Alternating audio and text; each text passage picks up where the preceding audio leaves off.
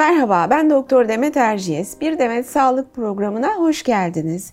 Bugün kalp pillerini konuşacağız. Hangi durumlarda nasıl takılıyor, ne gibi problemlerle karşılaşıyoruz bunlardan bahsedeceğiz. Yanımda Florence Nightingale Hastanesi kardiyoloji uzmanlarından doçent doktor Fatih Mehmet Uçar var. Hoş geldiniz Fatih Bey. Hoş bulduk Demet Hanım. Nazik davetiniz için çok teşekkür ederim. Rica ederiz. Ee, Fatih Bey, e, kalp pili nedir? Bildiğimiz gibi kalbimizin bir ritmi var. Bu ritmi dakikadaki atım sayısı olarak da değerlendirebiliriz ki 60-80 e, dakikadaki atımı biz e, normal kabul edebiliriz. E, tabi bu ritmi oluşturan kalp içerisinde sinüs düğümü dediğimiz bir bölge ya da bir odak var ya da bir hücre topluluğu var ki bu hücre topluluğu aslında kalbin e, ritmini oluşturan e, orkestra şefidir.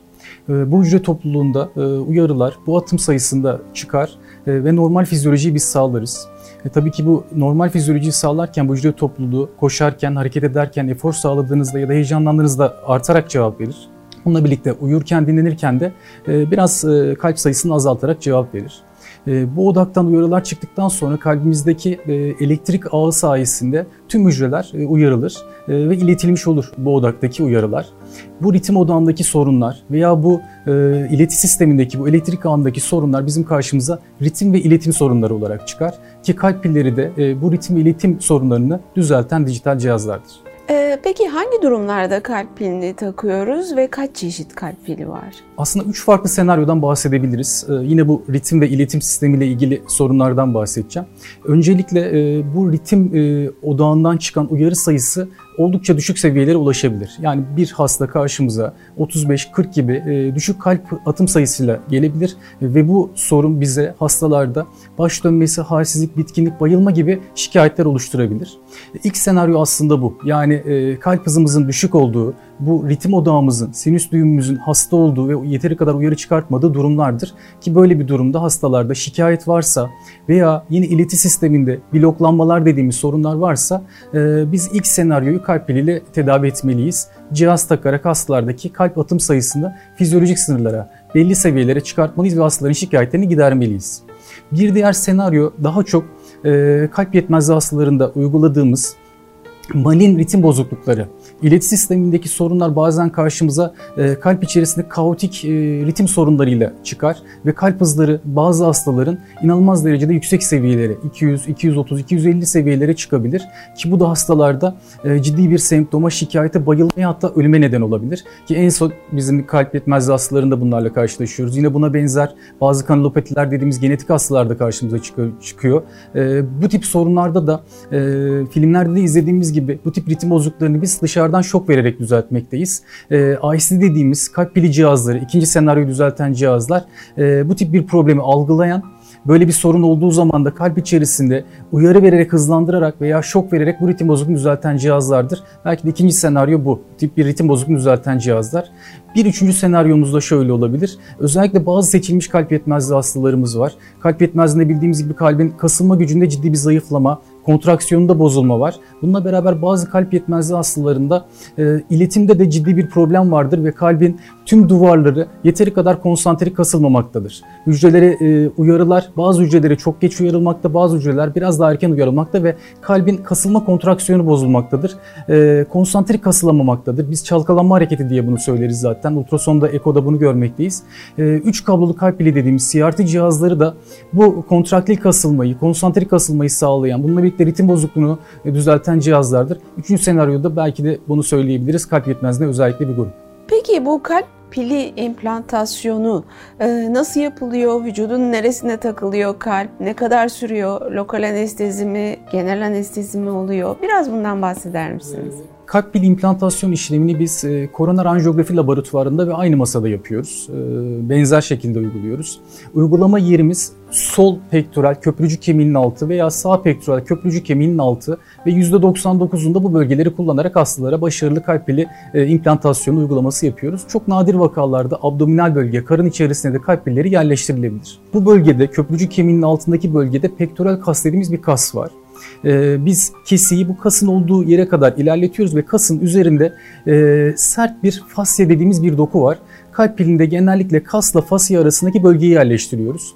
Bu sayede hem beslenmesi daha iyi oluyor, daha güçlü bir dokuya yerleşmiş oluyor. Kalp pilini kas içerisine yerleştirirseniz kanama gibi, harekette zorluklar gibi e, sıkıntılarla karşılaşabiliyorsunuz. Cildin hemen altına yerleştirirseniz hareket edebiliyor, enfeksiyona meyil yaratabiliyor. Bu nedenle kasla fasyanın arasındaki sert, beslenmesi güzel bir dokuya yerleştiriyoruz. İşlem %99 e, hastada lokal anesteziyle yapılan bir işlemdir. Çok nadiren genel anesteziye biz ihtiyaç duyarız. Bu da hastanın özel talebi olabilir. Çok panik yaşayan, stresli hastalar olabilir. Çok yaşlı hastalar olabilir. Bu hastalarda sedasyon dediğimiz bir anestezi yöntemi uygulayabiliyoruz. İşlem genellikle 45-50 dakika süren ortalama bir işlem. Tabi her hastanın anatomisi birbirinden farklı. Bazen uzayabiliyor, bazen çok kısa da bitebiliyor işlem. E, ama sorunsuz bir şekilde ortalama 45-50 dakikada lokal anesteziyle biz bu uygulamaları sıklıkla gerçekleştiriyoruz. E, peki bu işlemin riskleri var mı? Neler? Hangi sıklıkta karşılaşıyorsunuz? Öncelikle şunu söyleyebilirim. 1989 yılından beri kalp pilleri e, kurumumuzda, hastanemizde sık uygulanmakta.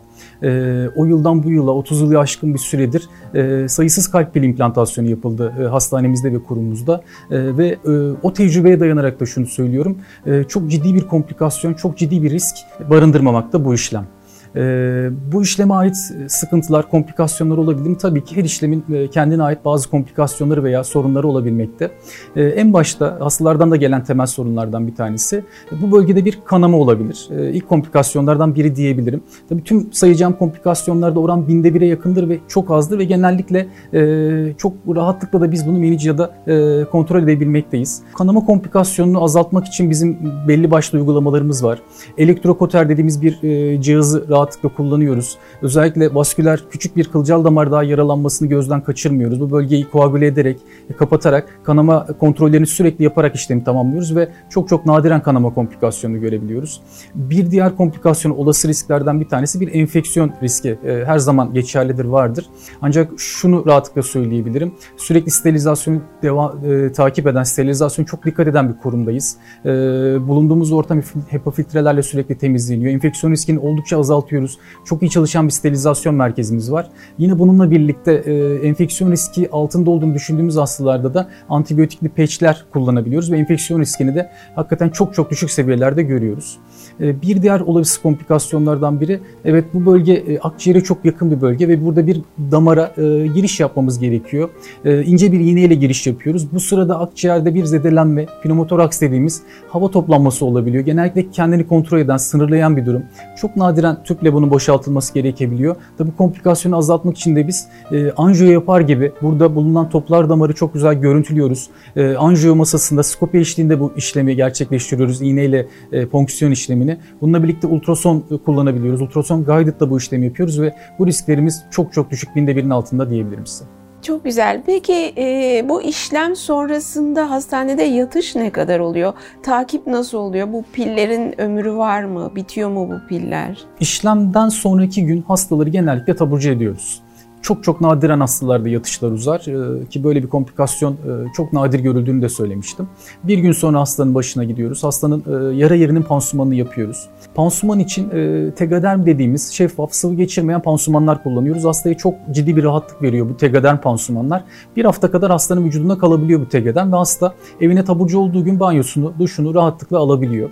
Kullandığımız dikişler alınmayan dikişler tamamen kendi eriyen dikişler. Hastalardan sık gelen sorulardan bir tanesi de bu ve herhangi bir dikiş almıyoruz. Bu pansumanı yaptıktan sonra hastanın son kontrollerini yapıp işlemden bir gün sonra hastayı rahatlıkla taburcu ediyoruz. Ee, bir hafta sonra hastalar e, polikliniğe başvuruyorlar. Ayaktan geliyorlar poliklinik başvurusunda.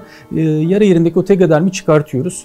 %99 yaranın kapandığını görüyoruz. Ee, yara kapanmışsa yaptığımız kontrolden sonra zaten yarayı açık bırakıyoruz. Herhangi bir e, ekstra bir hastanın uygulaması gereken bir e, pansuman tedavisi de bulunmamakta bu aşamadan itibaren.